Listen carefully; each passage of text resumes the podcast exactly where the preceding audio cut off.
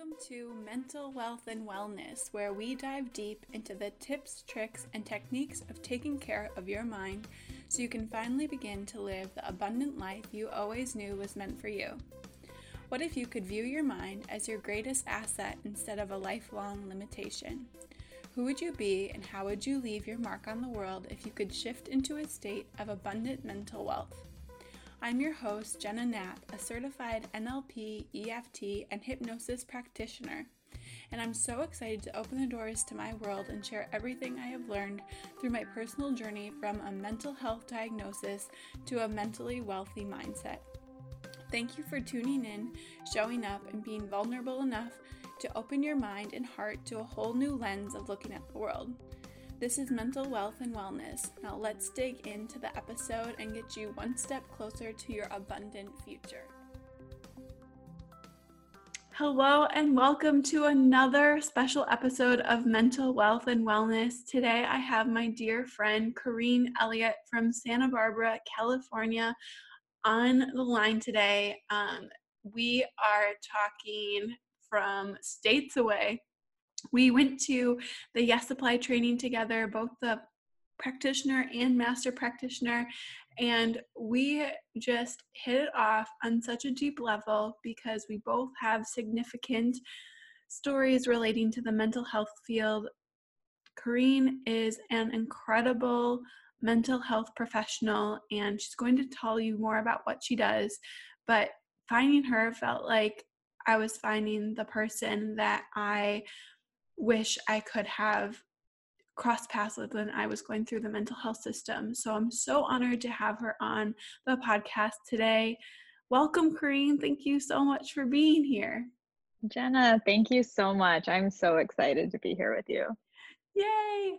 Um, what I do with all of my guests is ask them some fun intro questions. But before we get into that, can you just say a little bit about yourself, what you do, where you live, and anything you want to include? Sure. Um, so, as you mentioned, I live in Santa Barbara, California, and I work as a mental health registered nurse. So, specifically, I'm director of nursing of an eating disorder treatment facility. So, I travel around and um, really work with the professionals in the field, um, which I'll talk about more later. But that led me to really being um, inspired to go deeper into coaching because essentially I felt like that's what I was doing and I wanted to provide more tools um, to the people that I was working with and the people that really work so closely with the patients that I care so much about. Mm-hmm. And um, yeah, so I have a little bit of my hands in multiple different areas, um, but all really connecting um, to personal development and you know living a really fulfilling life and that's my intention for everyone that i work with no matter what they're doing. That's incredible. I am so excited for you to share more about your story and like your path through uh, becoming a mental health registered nurse like it's it's you guys are in for a treat to be tuned into this episode today. Um oh yeah you had the whole room in tears when you shared your story at the yes supply training. So before we dig into that we'll keep it we'll keep it light for a few more minutes. And um i want to ask you what is the most recent thing that you have manifested? Okay so I think that you know it sounds like a little thing but it was it was a big thing for me in that i re- i manifested easy travel experiences because i have a reputation for having the most heinous travel experiences someone could ever have.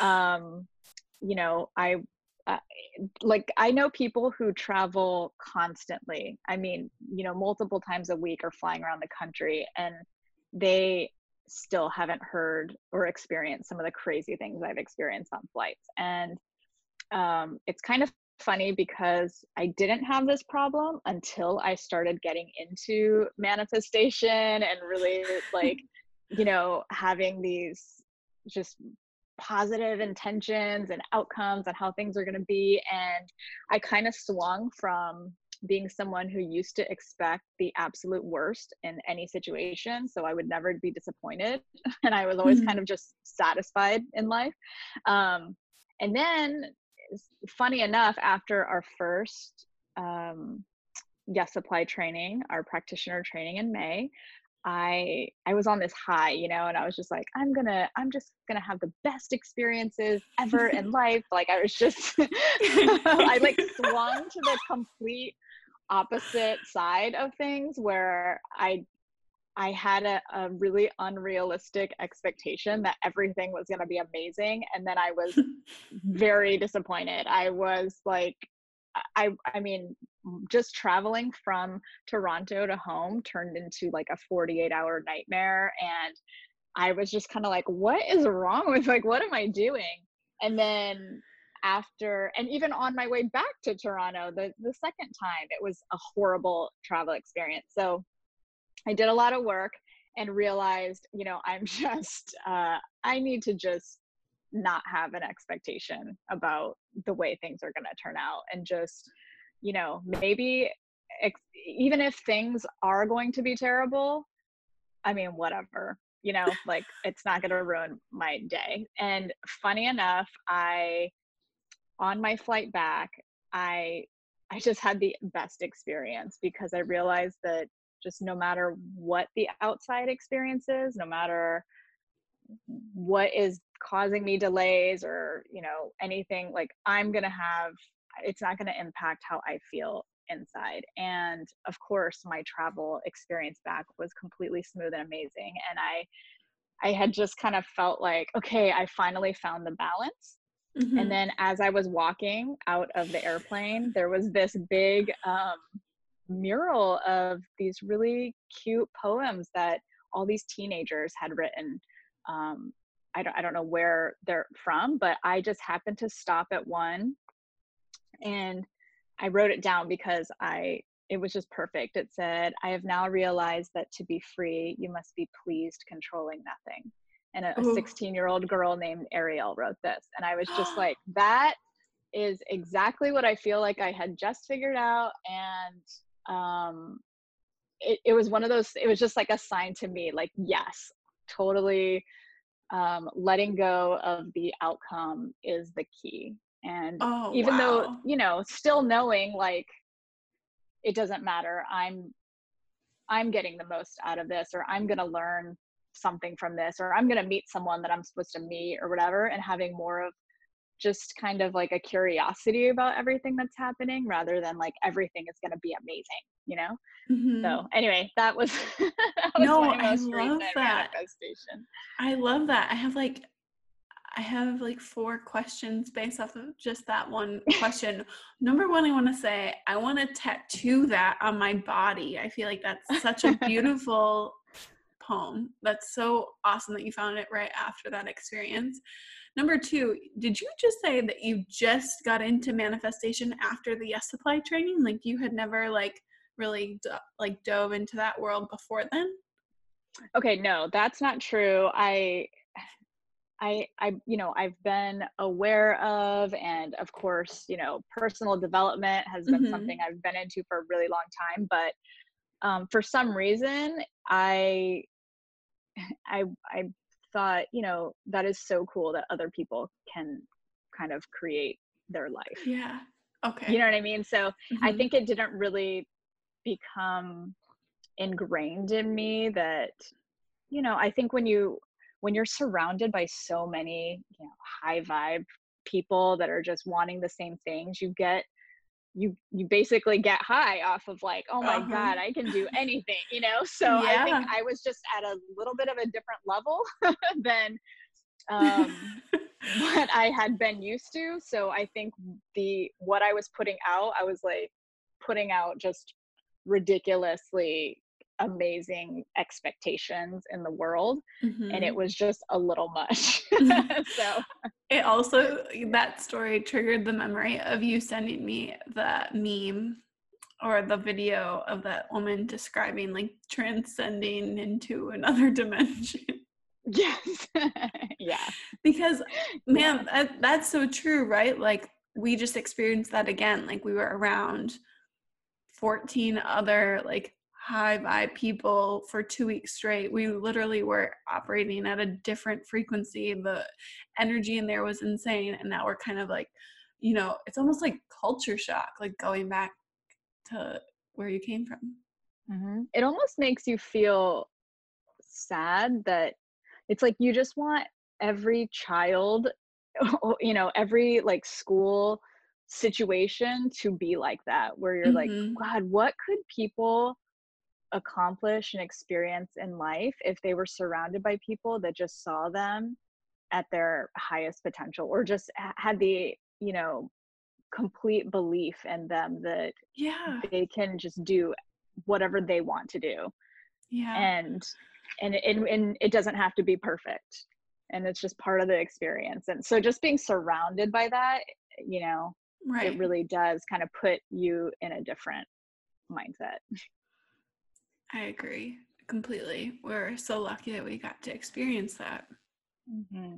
well and hopefully you know it just becomes a, a part of you know something that yeah a lot of people get to experience mm-hmm. not even in just like these very specific trainings but right. in just you know communities that that they can find or thrive in yeah absolutely and yeah that's uh on my notes of totally wanting to talk more about like i think you and i both have big visions of where this stuff can impact the mental health field and even outside of that so we will we will totally circle back to that but the second question is Where do you feel the most abundance in your life currently? Um, you know, I think that we all have areas, especially when we look on, you know, like the wheel of life or just, you know, the different categories of life. We have one area that just seems to come really easily to us and um, i think for me that is my love relationship mm-hmm. um, so i feel very abundant in that area of my life and um, you know i i won't go too in detail but i randomly met someone on a vacation when i was 15 and we crossed crossed paths multiple times through life um, and became eventually you know very good friends through kind of like the you know the the worst years well for mm-hmm. me which was like my teens and then my 20s and then finally um you know getting together um and then like having a relationship it just it's just something that i didn't really I, I didn't dream of having like the, a, you know this amazing relationship but i somehow had like a, a subtle confidence. I don't know how to explain it but just like yeah of course if i do it's going to be amazing mm-hmm. yes. kind of thing. Oh, i love that. I know exactly what you mean yeah and so i feel very just um, lucky and grateful uh, for my husband who you know obviously that that random person i met on vacation i eventually married and um, yeah i love it. I think i think i need to have you back for like a Valentine's Day episode so you can tell the whole story because that is like that is such a beautiful manifestation story, right? Like I love the way that you tell it too. So we'll have to we'll have to have you back. Um, what is your current favorite self-care technique? Mm. Okay, so I was not always lucky enough to live close to the ocean, but now I do. And so, um, you know, like a lot of people, my days are very hectic, juggling, you know, career and, and own business and family and being a mom and all these things. And so I really try to prioritize um, uh, eating lunch somewhere beautiful and calm. So I I have a, a, kind of a favorite little spot that I like to go to. I just drive up near the ocean. Um, and even if it's just like a quick lunch i i just take that that time to kind of mindfully enjoy at least that one meal where you know i'm looking out at the ocean and i'm not listening to any music i'm not talking to anybody um, and i really try to um, instill gratitude and um, acknowledgement of nourishment wow, in that. that. meal that i'm eating and the water you know we know about like the power of water and uh, on our we know about the power of our thoughts on water um, so really like just taking at least one meal a day to to put my thoughts into the food that i'm putting into my body and um, just having like a peaceful even if it's just like 30 minutes mm-hmm. um, that is That's my favorite gorgeous. thing that i do now can you elaborate on what you just said about we know about the benefits of our thoughts on water? Oh, yeah. So, um, you know, that study, um, I cannot remember his name, Japanese scientist, um, where, you know, they would label water and so- something beautiful. And then the, oh, yeah, yeah, yeah. when they put the water under the microscope, it was like beautiful crystals almost looking, um, like snowflakes. And then if it if the intention that was given to the water was you are ugly you are horrible um, the the water under the microscope the crystallized um, uh, like what is it called? I'm the like the crystallized like particles of the water yeah yeah just the the design that kind of came out was mm-hmm. um you know really like tragic looking and sad looking. And it just really matched the intention um, mm-hmm. of what was given to the water. And then, you know, considering we are made up of water, I think it's just uh, really important to kind of create that routine and ritual of honoring what we put into our body mm. and and you know and i do this even if it's not necessarily you know the most like it doesn't have to be just like organic from the earth you know really good foods. Even if i'm eating something that might be processed or whatever and that's what i'm having at that lunch i still really want to um, convey gratitude and um, and just that like thank you for whatever part of you is nourishing me. Like i am so grateful for that and I love that. Like being able to um, sit down and enjoy food is honestly mm-hmm. something like that I don't do very much because I'm kind of obsessed with like watching things while I eat. It's probably like my worst habit. So like this this whole this whole scenario that you've painted of like a 30 minute intentional meal by water enjoying your food and with gratitude that's like that is such a powerful combination of things all into one like that's a lot that's beautiful yeah and i think it's really important to kind of make it in almost like the middle of your busiest moments because mm-hmm. we all have time in the morning or we try to have time in the morning and then you know there's like winding down time right before bed but um, i want to have a little piece in the middle of the day that i enjoy too and mm-hmm. um, just to kind of like take a pause and so i really you know use lunch as that moment for me to stop and really think about how i'm spending my day and um, you know because it's easy to get like really wrapped up in the things that we're doing especially when we're excited about it and you know um, so yeah i love that oh, i need to i need to turn the tony robbins documentary and youtube channels off when i'm eating things that's one thing I've gotten really good about like not mindlessly watching things that aren't like nourishing my mind, but I still mm-hmm. it's like a I don't know what it is. And Corinne, you're gonna appreciate this. It's popcorn. Like I will I will destroy a bag of popcorn while watching something. And I could just imagine you just taking one kernel at a time. Like, I love you so much. I am right. so grateful for you. Oh I should God. do that. I bet I, I bet if I did it that way, I bet I wouldn't eat the whole bag. slow you down a little. slow me down a little bit, yeah.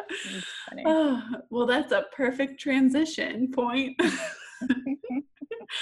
um, so okay, so for everyone listening, I want to paint a picture for you a little bit from the master practitioner training, we had the opportunity to share our stories and step into the scary territory of giving a speech. We had to give two speeches kind of back to back. One we had eight minutes to prepare for, and the next we had less than like like less than 24 hours to prepare for. It was assigned at the end of a, like a 5:30 p.m. day. We had to be back ready to present by 10 a.m. the next day, and uh, we had to do it in a certain format that you know a lot of TED Talk speakers use, a lot of motivational, inspirational speakers use, and following that format, we had to talk about our hero's journey and um, talk about where we've been, how it's impacted us, where we're going next with this knowledge of whatever we learned on our journey. And uh, we all got a chance to deliver these speeches. And oh man, Corinne delivered hers, and the whole room was crying. I couldn't even look at you because I like was so emotional. I was like ugly crying. I feel like I like had like casual tears like so much the whole week, but like I literally like Rebecca was sitting behind me and put her hand on me because she could see I was like shaking. Like it was like I was oh holding oh I was holding in the like like the blubbering crying when I talk about ugly crying. That's what I mean. Like I was like I could have just lost it because I was just so consumed by what I said at the beginning of the episode. Like if I had had you, like through my experience and mental health, my time in the mental health system, like I don't know, it was just such a full circle moment. So I'm so happy that you're on the podcast today to share that same story and uh i guess i just want to like hand it over and let you do it however you want to okay if you're okay yeah. with that yeah and i'm actually really grateful that i i can delve a little deeper since um mm-hmm. there's less you know i don't i feel i think i spoke for seven minutes and i was also crying for six of those minutes and so that probably was not helpful. Um, um, but i and i've gotten a lot of tears out because i really you know i that experience that that um, project that we had to write this really allowed me to sit down and kind of you know i hadn't really thought too in depth about my journey um, and even writing it i really got a lot of emotions out and and i think it helped me see the bigger the arch of you know where how i started and where i am now and how it all connects and mm-hmm. um, so yeah basically um, you know through my own experiences and my own curiosities i had always been attracted to um, psychology. So, you know, I went to school, got a bachelor's degree in psychology, and the very last course that I took was um, a physiological psychology class where we really got into the body and the connection with the mind. And I just thought, I am just, I'm not done, you know, with school. And um, I went to grad school, but then for for psychology. And then i thought you know i just i really want to have more of a connection with the physical. So then i ended up going to nursing school.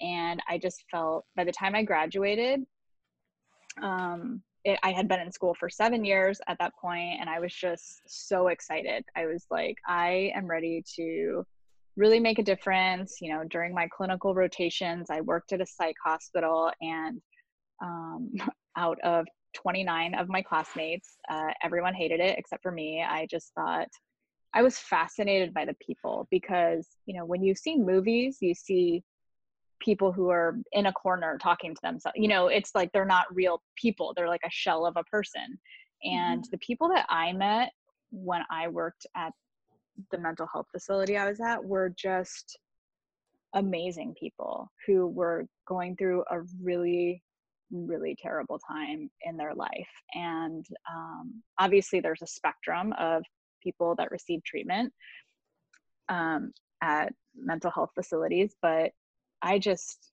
i was fascinated and um, and also like really invested in seeing these people you know get out or heal and thrive and I, I just had again like some kind of expectation on what mm-hmm. Being involved in healing was so I actually didn't even know about the field of eating disorders.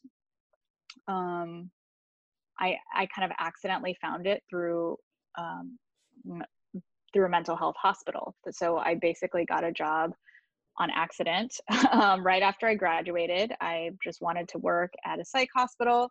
Um, met with you know the people who hired me and they were like i feel like you would be really perfect to work you know in our eating disorder program. And that was super interesting to me.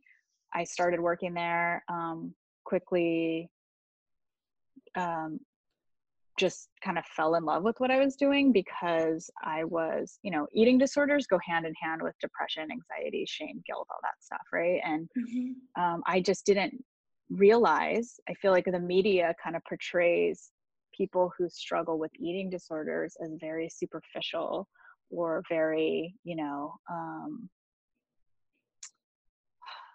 like it's like it's not something deeper which anyone who has any experience with any kind of eating disorder or, or knows someone who's going through it knows it's definitely much deeper. It's not really about weight or how you look or anything like that. So um, the people that i met in treatment were just i mean they were so interesting so intelligent so quirky so amazing. Um, basically i just couldn't understand how they were not seeing what i was seeing you know? They there was just this sense of not being worthy.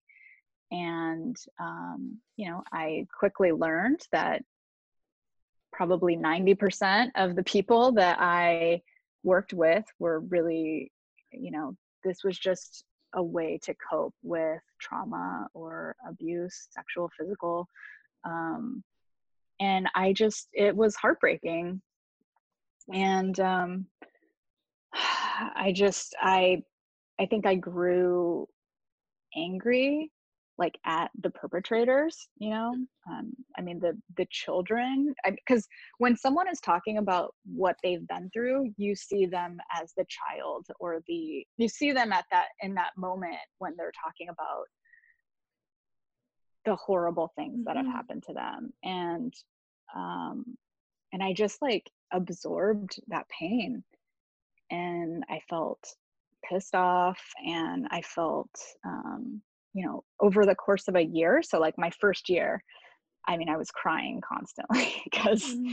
I, I and i'm not a crier like in life so i was just like oh my god i don't know like what to do with this pain that is so horrible like I, it was just like an endless endless stream of people who had horrible things happen to them or or were like amazing people but just uh, really unable to live in any capacity in the present and i just felt um, really just like overwhelmed by the feeling that there's just no end to like the suffering that mm.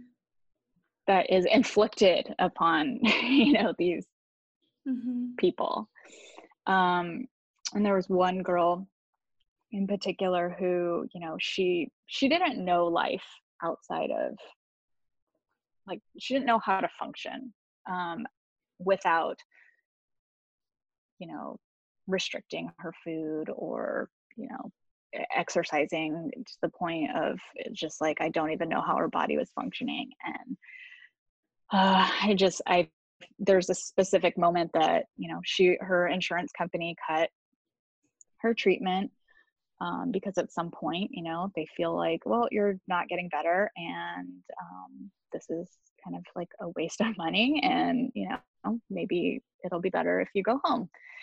And I, she was standing in her closet, and she just, um, you know, was holding on to me, like hugging me goodbye, but didn't let go.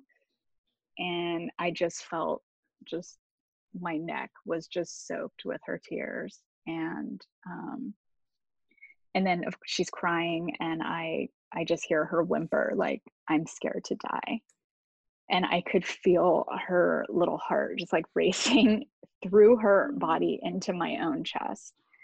And i just i think that at that point i was like what am i doing like this is like obviously i'm so happy to be here um with her appreciating her whatever but i i also kind of felt this like helplessness you know and mm-hmm. um and i i thought like i don't know if i can keep doing this like i'm so i'm just so sad all the time especially you know it, eh, where i was in the treatment process was at that time i was just you know working with residential level of care people which you know it, it has to be pretty bad for you to require 24 hour care mm-hmm. and and then i was seeing people come and i was seeing people go but i wasn't seeing their whole healing process you know so sometimes people would leave and i felt like are they even even one tiny bit better off, you know, mm-hmm. than when they came in. Like sometimes it was really hard to tell. Um, and I just had this like pressure, this, uh, I mean, uh, I it didn't, no one put that pressure on me, but I just had this expectation like, we're here to help people. And, you know, when people come in, they should leave feeling better. And it was just, uh, very like a, a powerless feeling, right? Mm-hmm. So anyway, I'm kind of mentally preparing to like, okay, maybe I need to just think about the next thing. And the very next day, I attended a yoga lecture. Um, I wanted to like think about something else. So I go to this yoga le- lecture and I just happen to sit next to this older gentleman who I I really just like instantly, you know, sometimes you just connect with people and it's so easy. And it turns out he was like one of the first doctors who ran an eating disorder treatment center in Los Angeles back in the 70s.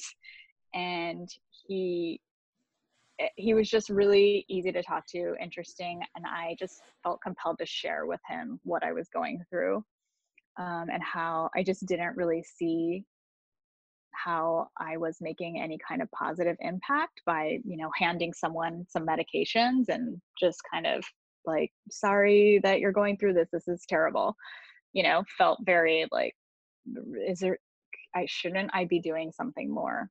And i just remember he looked at me and he smiled and he was like look you are basically standing with someone and you're holding a box and that box is just covered in shit. And and basically you are there so that they can take a moment to clean off the box because when they finally open the lid, what do you think is in there? And I'm just like, what? I don't even know. what are you talking about? And he's like, it's the gift of self discovery. And like, what could be better than being part of that? I mean, you get to hold the shit covered box while someone gets to to experience something that will lead them to being like the most ultimate best version of themselves.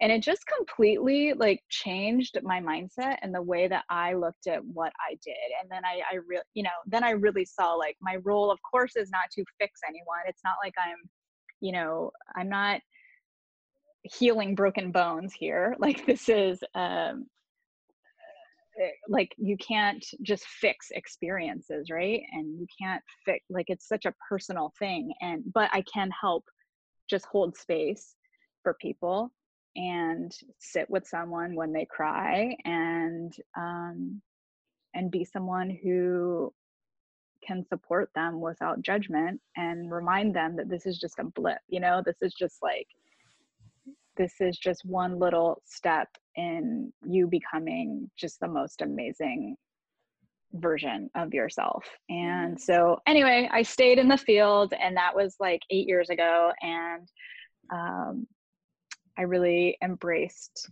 my role after that and, you know, was able to share in experiences without absorbing the sadness and the guilt and the anger and all that and the shame and whatever. Like, I just really was able to work in a different capacity and um, and then eventually i started working more with the practitioners um, as i kind of moved into different roles and then i saw almost like a repeat of you know because a lot of amazing people who have gone through terrible things want to then become therapists dietitians yoga instructors nurses you know like people mm-hmm. who help others and and then I, I i feel like there's also an expectation of like i need to help as many people as possible. And then what we perceive you know helping is becomes sometimes a burden right? And um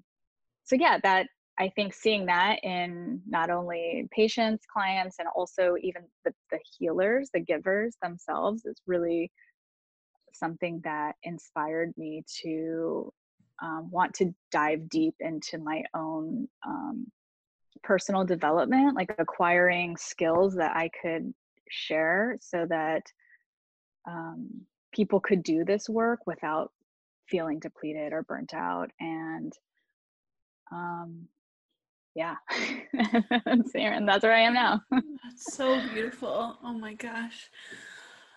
Wow.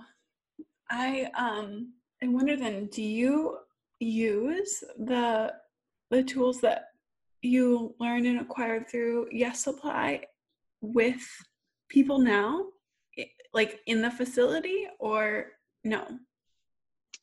Um, it depends. I, you know, I try to balance um,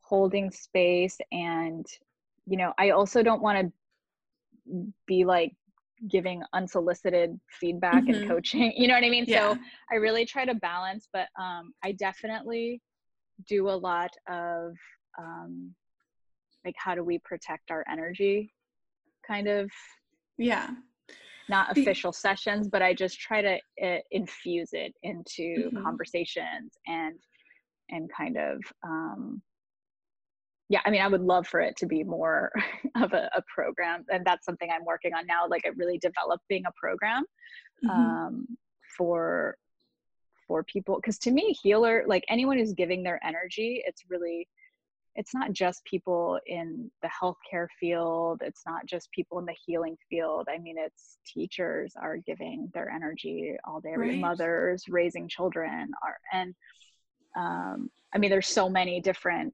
people who are kind of unacknowledged that are really giving giving giving. And um, i think that we all need to learn that you know that element of how we can really thrive when we're protecting and nourishing ourselves first. And that's why i love your your emphasis on self-care because there's just not enough of that. It's like people perceive that as a luxury when it should just be an essential. like just like a yeah just like eating a meal you know we need right. to it's part of what we should be doing to or just like going to sleep like yes exactly. we need sleep we need self-care we need to pamper ourselves we need we need things that make us feel good and excited but we're like we're conditioned to believe that we are like we should be guilty for taking that time for ourselves and i wonder how you said like guilt and shame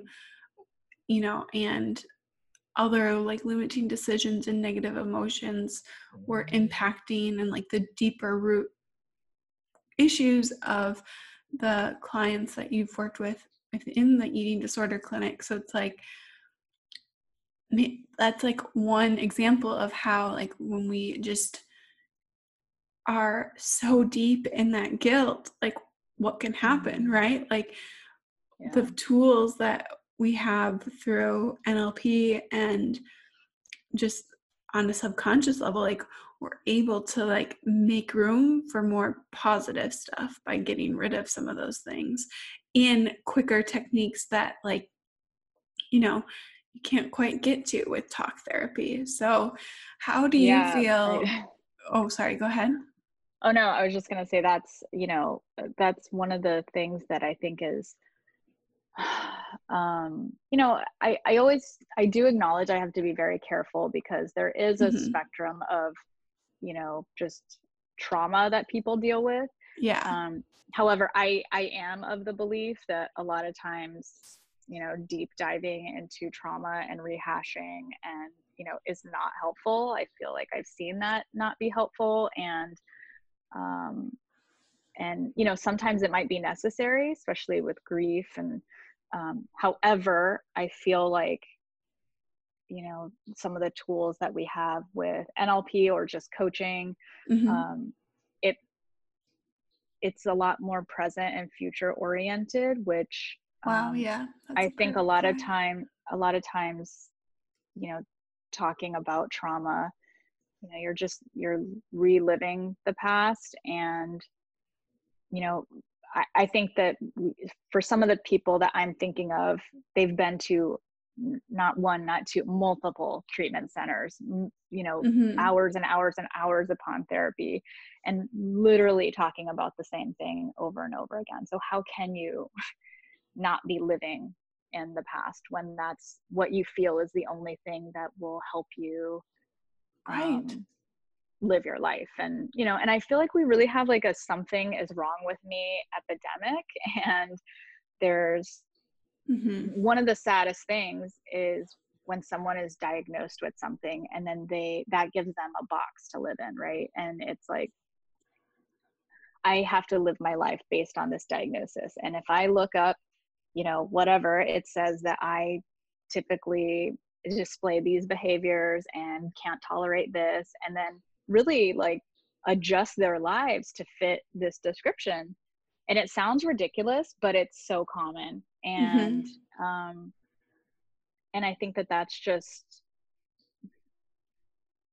there, there's like, like yeah. especially people in their teens and 20s like the the feeling that i'm broken and something needs to be fixed um, is just so wrong and it's just i don't know. I was thinking about my, you know, what I was talking about with my flight mm-hmm. experience. My, um, you know, it's like I, when I'm, I, now that I'm kind of thinking about it, I'm thinking like how similar it is to my experience balancing out what I do um, in terms of working with patients because I'm not responsible for fixing anyone, right? I'm not mm-hmm. responsible for making sure the flight has no turbulence or no delays. Like that's not mm-hmm. my responsibility. Yes. Um, and um, also us, like as people, I feel like we there's an expectation that we're not supposed to like have turbulence in our lives and we're or something's wrong with us or if we're you know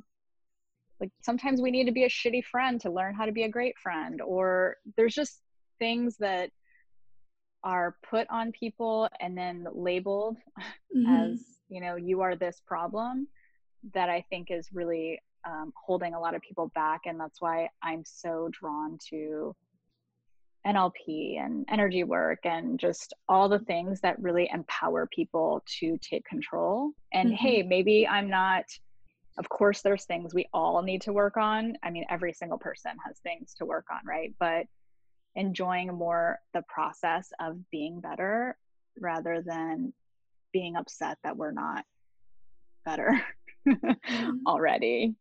Yeah. Right. And I, I love what you said about the future base, like, or how a lot of therapy is like looking back at the past, but a lot of what coaching can be is like looking into the future and holding people at that highest potential and empowering people with like belief, right?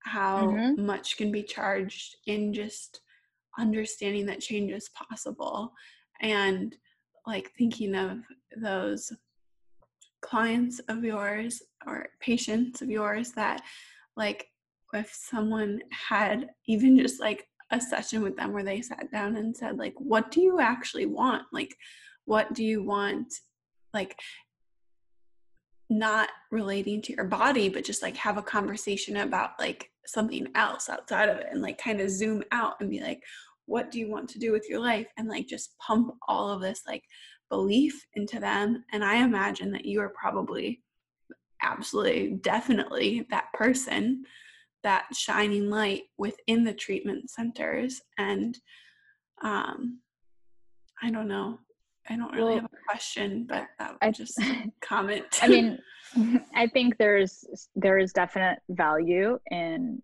therapy and i know some amazing therapists and um, but what i do what i do kind of see is you know a lot of times when we see people at their worst um, sometimes we see them as that person and what I do I mean honestly in a perfect world people would have like a therapist and a coach working you know mm-hmm. yeah and, you know and in tandem but um I have realized that some people do not know what it's like at all in their life in any capacity to have someone see them as just perfect mm-hmm. and and and see them at their highest potential and who they who they you know who they really are or who they have the potential to be. And i think that you know if you you know just like we learn like the the prote- the practitioner if you don't see this person at their highest potential like how can we expect them to get there? And just like with children if the teacher doesn't think that they're capable they're not going to get there. Mm-hmm. and the same for therapy i feel like sometimes um, and this also leads back to you know a lot of therapists are burnt out and overwhelmed and and sometimes it's hard to see people mm-hmm. at their potential especially when they're really you know they're really in a bad place and um and I, I honestly i think that's kind of one of the reasons why i was so attracted to coaching was to really you know i want to in, help infuse some of that mm-hmm. into just a regular expectation or or um, you know it's not easy but just having a reminder sometimes that you know even though it's not our job to make someone be the best version of themselves right mm-hmm. like at least we can hold um, an idea for them that it's possible because some people never even have heard that it's possible. I love that. Right. That's yeah. so, so important. And um, like thinking about them, but then I like the way that you're also talking about the people that are giving the care, right? Like burnout is real and mm-hmm. like it's got to be exhausting to be on the other side of it too. And like, talk through things and if they're like if they're not getting prime self-care in their own lives like how can they hold that space for all of their other clients who have gone through such traumatic things like i can't i can't imagine um, how you how you wouldn't run the potential of getting burnt out so how how do you see uh, developing this program um, to help the other professionals that you work with? Mm.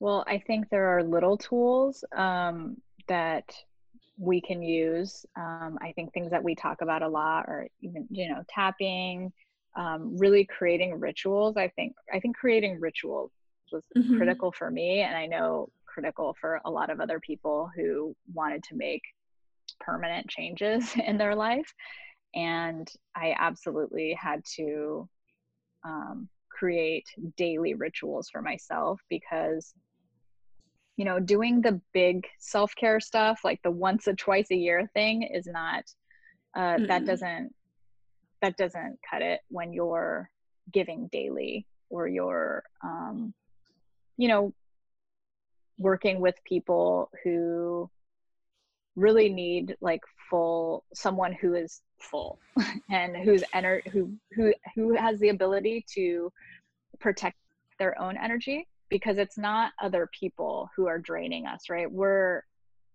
it's our own responsibility when we feel drained to figure out how to replenish and also maintain.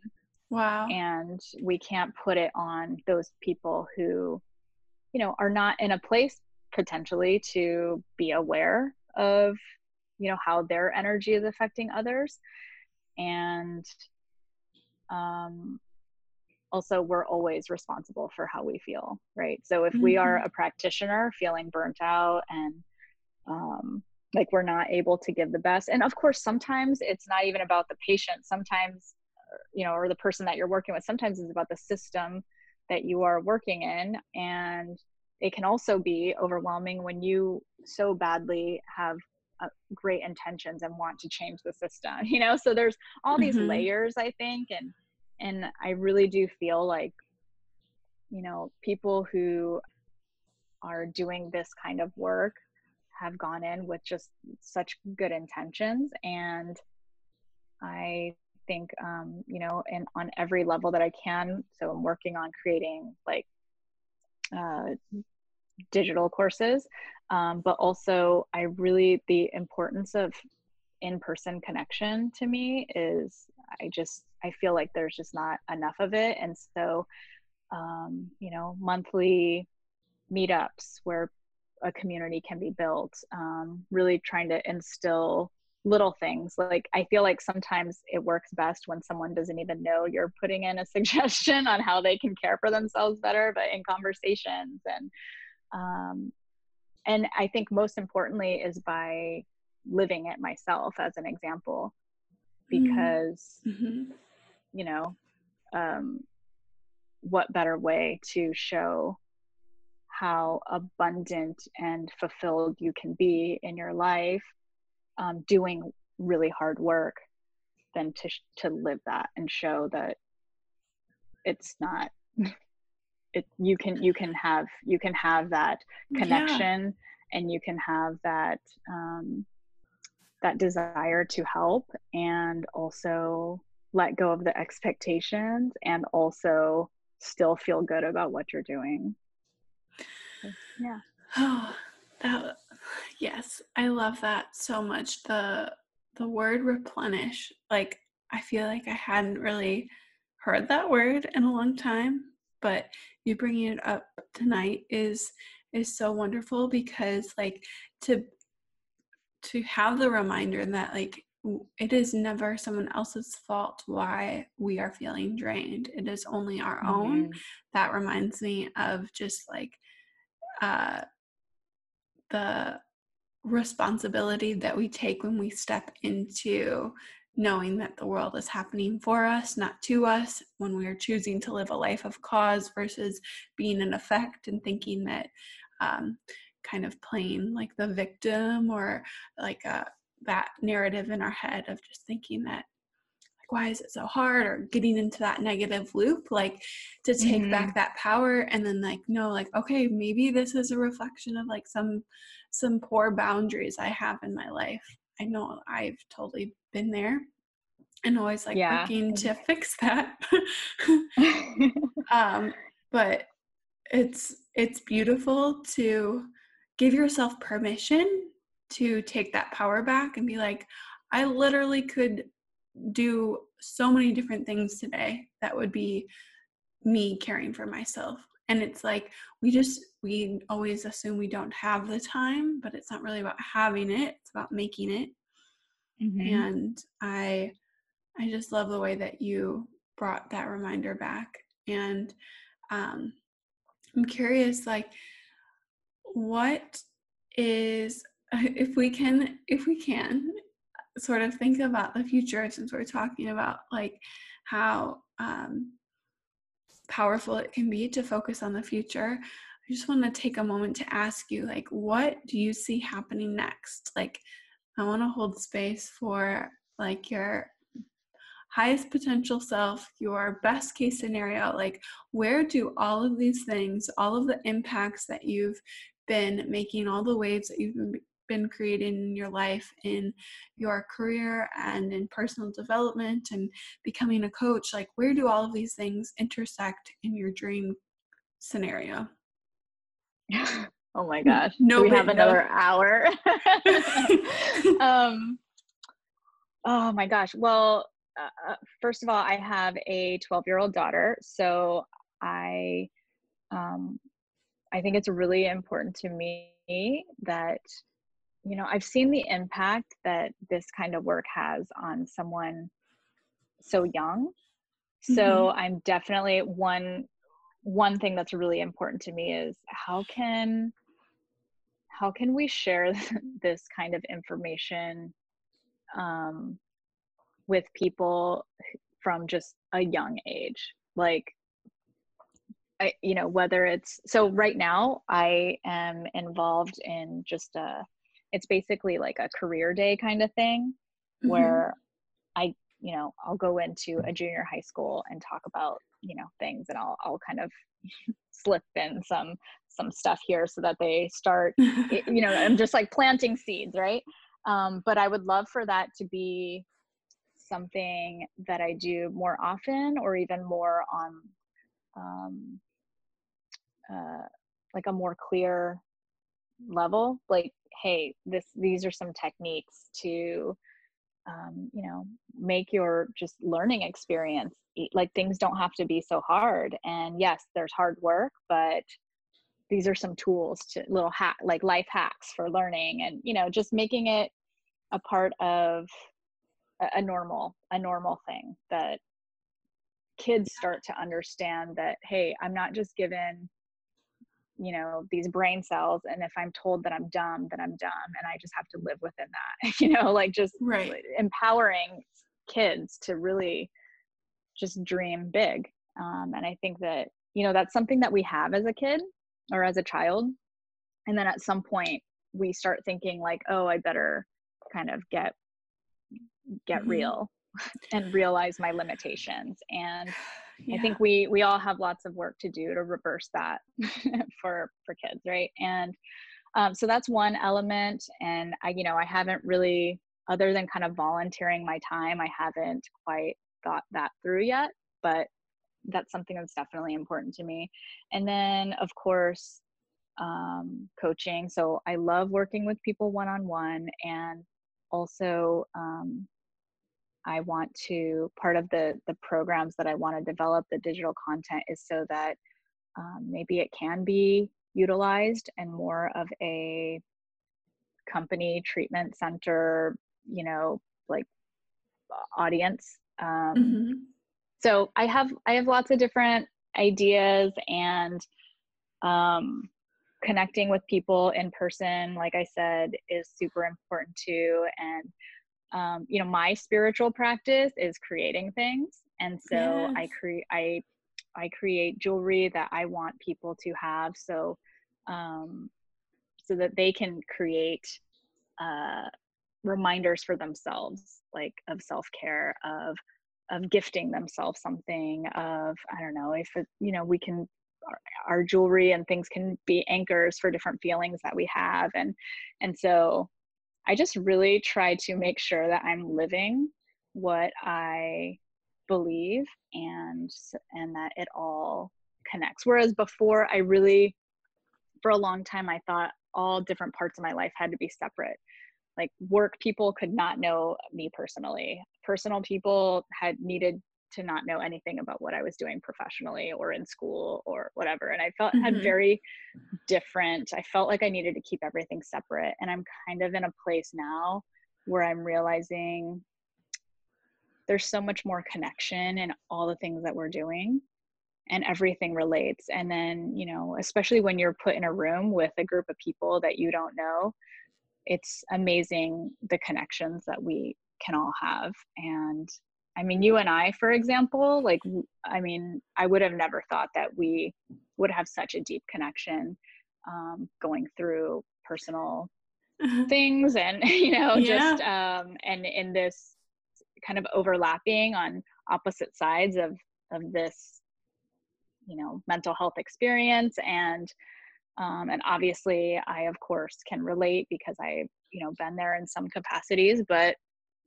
um, yeah i guess basically my answer is i don't have the exact the exact clear uh, expectation of what I want, but I know and feel that I'm on the right path and flowing um, creative ideas and acting on those ideas. And I know that, um, you know, it, it all makes sense for me. So I love it. And I, I love the way that you are stepping into that at Master Prac because like your website is such a beautiful container for all of that to exist in one place. And as you were just talking, I was just picturing your rings. Like your jewelry is so beautiful, and that you call it a spiritual practice. It's like, yes. So is it like the act of making it is what you would say is the, the spiritual um, practice part of it? Like you feel like you're in flow when you're creating?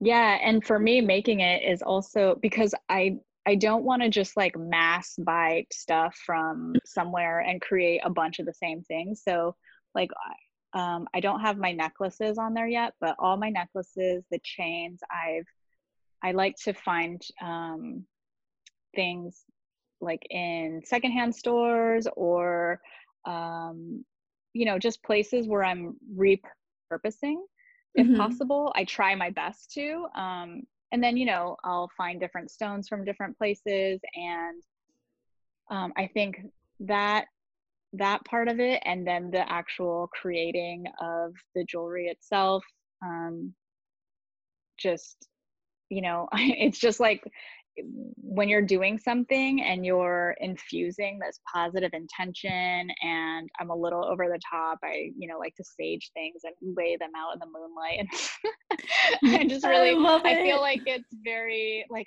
it's just i feel like excited that i'm creating a gift. Um, and i don't know who that gift is going to go to but that is fulfilling to me. Mm. and um, so yeah that's i think that's the the practice the spiritual practice part where and i'm also using my hands and creating something that i think is pretty and imperfect. I mean none of the rings are um perfect. I'm like hammering with my you know by hand and stuff like that. So and i really enjoy that part of it. And i really see also the work that we do as very similar it's like we're going you know mm-hmm. we're digging through some stuff and we're experimenting and we're because every person is different too and receives information in a different way and we're um it's not like we have this perfect system where you do this and you're perfect you're great you're healed you're you know um and so the experience of working together with another person to just try to be better and try to have more joy and fulfillment in life is it in itself just i find so much joy in that and so um yeah i feel like my coaching practice and you know the work i do staying within the field that i'm in because i love how it keeps me connected to people who really are experiencing or doing doing hard work and experiencing mm-hmm. burnout and um that and then along with the things that I do to fuel myself, like it all just connects for me. And yeah. um, I love it. I love it too. I, I want to go like, okay, cool. I feel like I have amazing and okay, cool in my head still left yeah, over definitely. from Master of those go to shout sentences. out to Reese. shout out Reese. Okay, cool. Okay, cool. but I I wanted to circle back to what you had said. You said most of the time, like healers get into their fields because they've been through some stuff. And like, I just want to ask what was like the driving inspiration in you um, wanting to become a mental health nurse like you you mentioned that you were always fascinated by the people and like it's not like what you saw in the movies but was there something that happened in your life personally that you feel comfortable sharing that inspired that path for you in the first place? Yeah, um, I, you know, really struggled with depression myself. And uh, for a long time. And, you know, I had the experience of being told by a doctor, um, you know, look, I know, okay, so first of all, I, I think I was pre,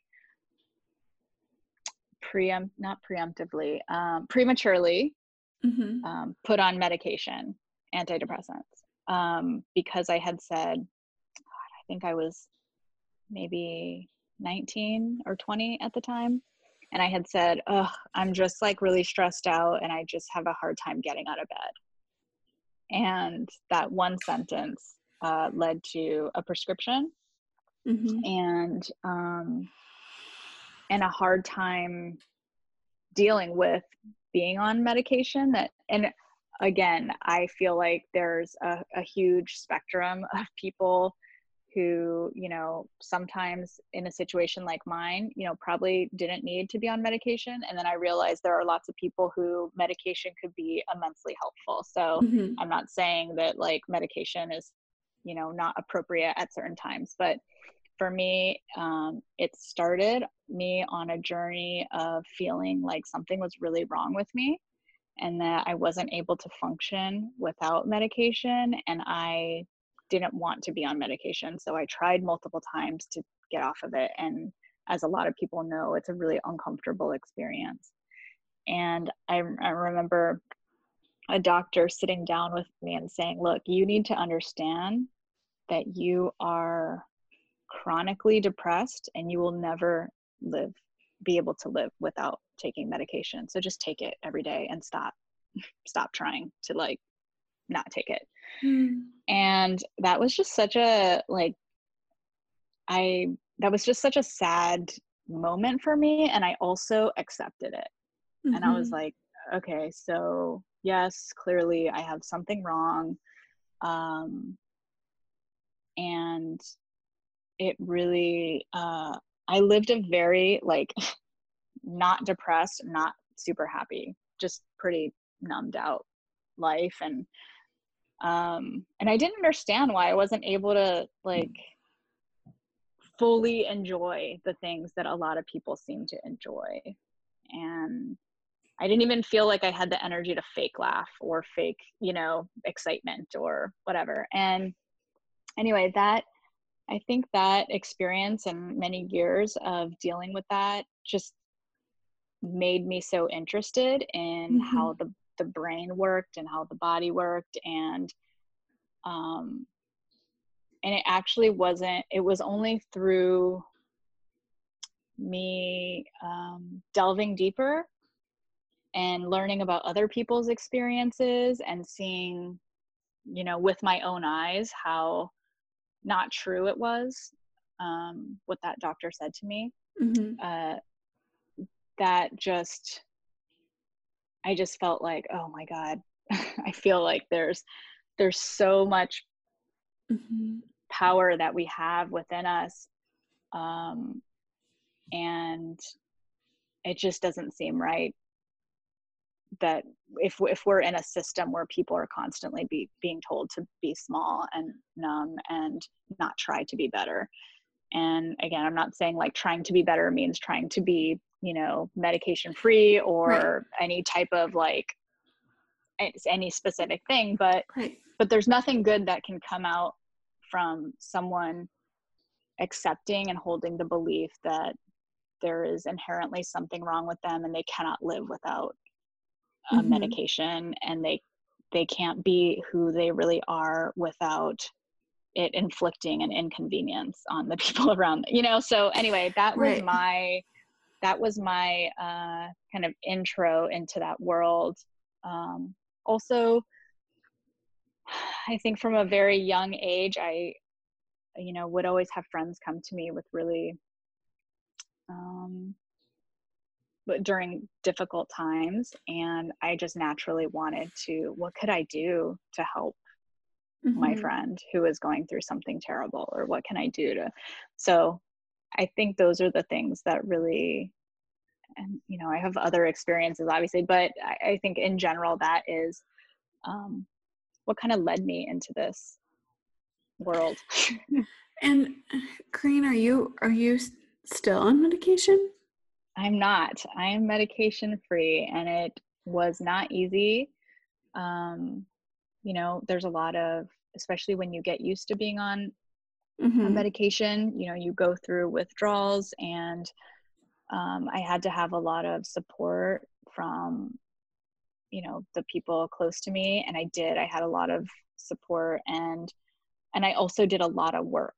I didn't yeah. just think I'm gonna stop taking this medication and it's going to suck for like a week or two and then everything's going to be great. I knew that in order to be off of a medication, that means I needed to work extra hard on protecting my energy and um, staying replenished and challenging myself to live a life that I would be excited about. And so to me, it was worth it to push myself in those areas.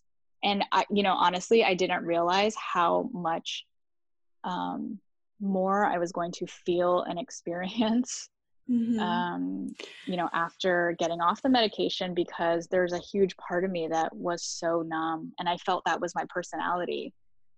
And i realize now that that is not yeah. that was not my my true personality. I, I can't even picture a numb Corinne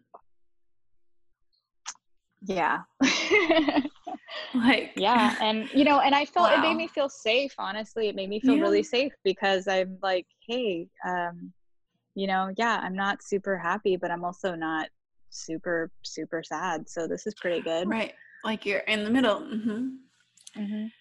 but i was definitely missing out on a lot and um you know i'm grateful for that experience because at the time it was like a stepping stool to to give me the you know i don't know energy in some way to reach out for more support or to um to kind of be able to see where I was at from a different perspective. So I don't mm-hmm. regret it or anything like that. I think no. I let it go on for maybe a little too long, but um, you know, sometimes it takes a while to to really experience and realize like your own power. And we all know that being told you're great you're amazing like that doesn't really do anything un- until you start believing it. And um, i really couldn't i did not have the capacity to see myself as anything other than someone who just you know was maintaining when i would without being medication free. And right. it just kind of opened up. It's almost like a little veil was lifted where i was like oh wow. I i actually feel things a little more intensely now both good and bad. And it's um, i really appreciate it. Yeah. And i i just you know i can relate to this story like so intensely. And like one thing that's running through my mind is that like that label for some people i think like one it can go a couple ways like one way that what you're describing i think what i felt like just having this label given to you and be like this is what it's going to be like forever can be like terrifying and awful and like so limiting but then mm-hmm. i think for for other people like it can also be and just to like look at it from all angles it, it can also be so relieving. Like if you've been like searching searching for a diagnosis for a long time or you've been like trying to find answers like there's some medication out there that like truly keeps people alive right? But the similarity that i hear in both of our stories is like the quickness of the diagnosis and like the prescription like without really mm-hmm. like understanding. So like i think that like sometimes those labels can can bring such a relief and such a clarity of like well at least i know what's going on now and i know what i need to do to take care of myself. Um, and i think that can be really really powerful but then i also think like the other side of it is like if you just have an internal feeling of like wow that feels so limiting and like scary for someone to say like you will never be able to get off of this And I know I had it hammered into my head a lot. Like, it's okay. It's just the way your brain is made up. Like, it's okay. It's like a chemical thing in your brain. You got to look at it the same as if you would like a physical illness or a physical thing. Like, and I, I don't know. What do you think about that when someone says, like, those words of like you got to look at the way your brain is functioning the same way that your body is and like that you need this medication in order to um, kind of fill fill a void that other brains have right. that's not the um, right wording but do you know what i mean yeah and i fully agree with what you're saying that you know everyone has a different experience and sometimes medication can be a lifesaver and sometimes um, you know a diagnosis can be helpful i think it's the way it's presented um, that's really important and mm-hmm. you know when when i think someone is given the freedom to understand that hey this is maybe something that will be helpful right now um, and then you kind of take it from there and see how it affects you and um, you know really have people that you trust to be able to reflect back to you uh, you know changes that they see and whatever and so mm-hmm. i think you know there's that piece and as far as like the chemical imbalance and all that stuff i you know i think what's what's cr- what's missing that's critical when maybe someone sits down with a doctor and talks about how they're feeling um, you know so how are you nourishing yourself? Because just like i thought the way my presentation was based on how i you know basically lived with side effects of a medication i felt like that was my personality now. Mm-hmm. um, just for example if you're if you're um, you know not eating well or you're not drinking you're not taking care of yourself in lots of different capacities that affects your personality. And it doesn't mean that that's who you are. It could very well be a side effect of how you're taking care of yourself.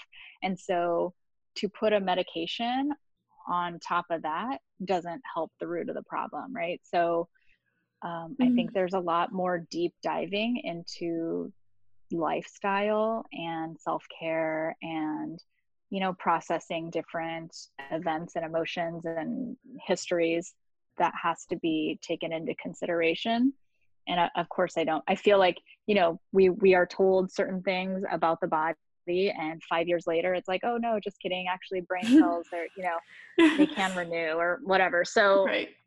um being I, I think it's just probably the most important to know that we are completely capable of changing our biology and um, you know creating a life that we want and our personalities aren't set in stone our the, the way we live today is not how we have to live tomorrow and the only thing that really defines us is you know how we are living in the moment and we can change at any moment and we can decide things for ourselves and we are so much more powerful than we are told that we are and yes. um and so yeah i think you know there's there are so many ways in which we're told that we are not good enough or you know our the way we behave is um, bad and we kind of define ourselves in these ways and it's just not a helpful way so i think if you're before adding medications on top of stuff, really getting to the root of whatever the issue is, because those are signs that something needs to be addressed, right? So mm-hmm. sometimes it, I feel like, you know, there's obviously, like we keep saying, there's, there's times where it's completely appropriate um, to utilize medication. If we're talking more on, you know, a functional level, um, you know, probably, it probably would have been better if maybe in my situation, I had been asked about, you know, was I exercising at all? No. Was I uh, mm-hmm. eating like actual foods that had nutritional value? No, probably not. I mean, for the most part. Um, was I sleeping well or was I going out all night partying constantly with my friends? Um, you know, so there's all these things that probably could have been addressed first to really, you know, before being told like you have a chemical imbalance. Right. And a chronic depression. And right. just because of the, the sentence of it, like you don't want to get out of bed sometimes. Yeah. Yeah. And yeah. When you're 19 and you're like trying to figure your life out and you're in college and you're juggling work and you want to go out and, you know, uh, yeah, maybe, you know, sometimes it's like you just don't want to get out of bed. but those are lifestyle issues, right? And um yeah, so like on that kind of level, I feel like, hey, let's take some time out. Maybe, you know, maybe start maybe try a yoga class, maybe go to some acupuncture, maybe eat a, you know, eat some yeah. real foods. eat some real food, yes. And I think I want to circle back to a piece you said in there as we wrap this up and say like like um I can't remember your exact words, but you were talking about the way that the information is delivered and the way that like the client uh, or I keep saying client, the way the patient is you know talked to by the practitioner or psychiatrist or nurse or doctor like like that interaction is so important.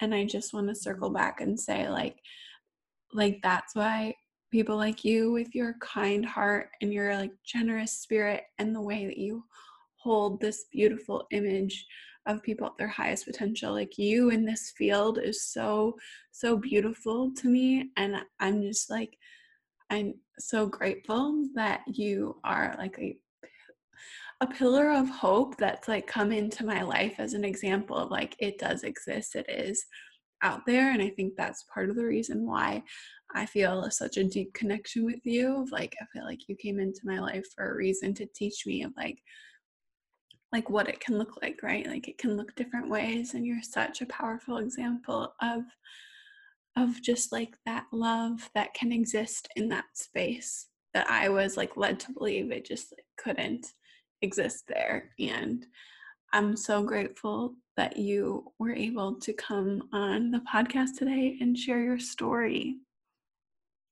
Oh my gosh, Jenna, thank you so much for that was like so kind of you. And there's definitely I, I really mean it. There there are a lot of ma- amazing people doing um, this work and you know, I think those yeah, there's kind of it's not it's not a thankful thing right and it's it's mm-hmm. something when we're when we're in the worst of it um just having somebody who isn't necessarily doing anything super amazing or crazy but having someone there who is like sees you as a person and not as like a broken you know human right. that can't exactly. function is just so important in so many capacities of life, not just as a patient or a client or whatever. Absolutely. And um, and I just really appreciate you having me on. I'm so happy that I was able to do this. Um,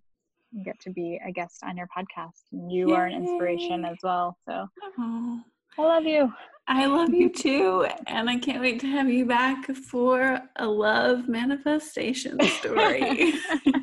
oh my gosh. that one that one will be that will be good. I'm thinking Valentine's Day area. Sometime in February.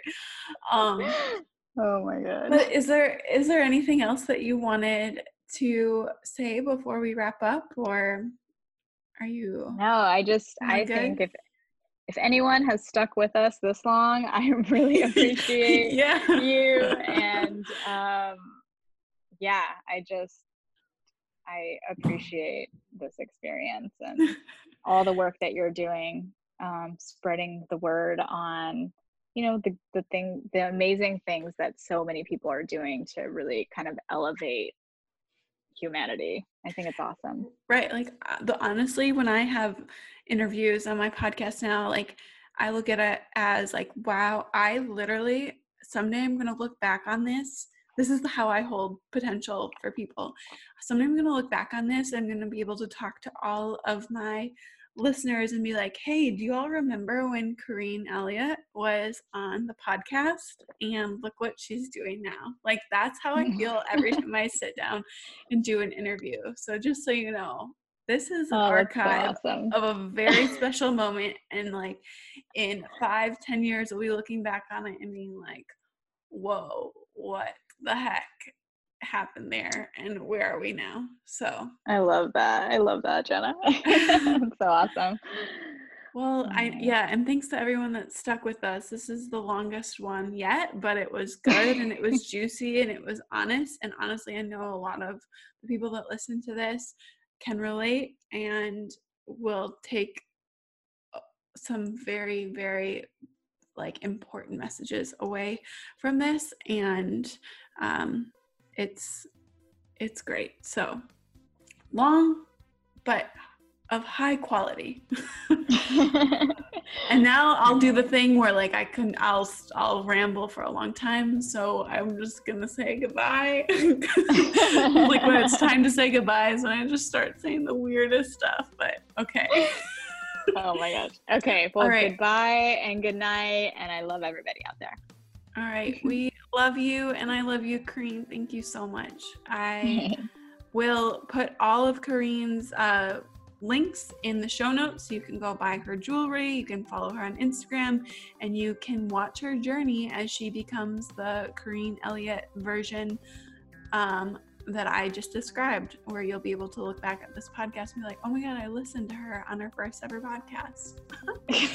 So go follow along, and I'll catch you next week in the next episode.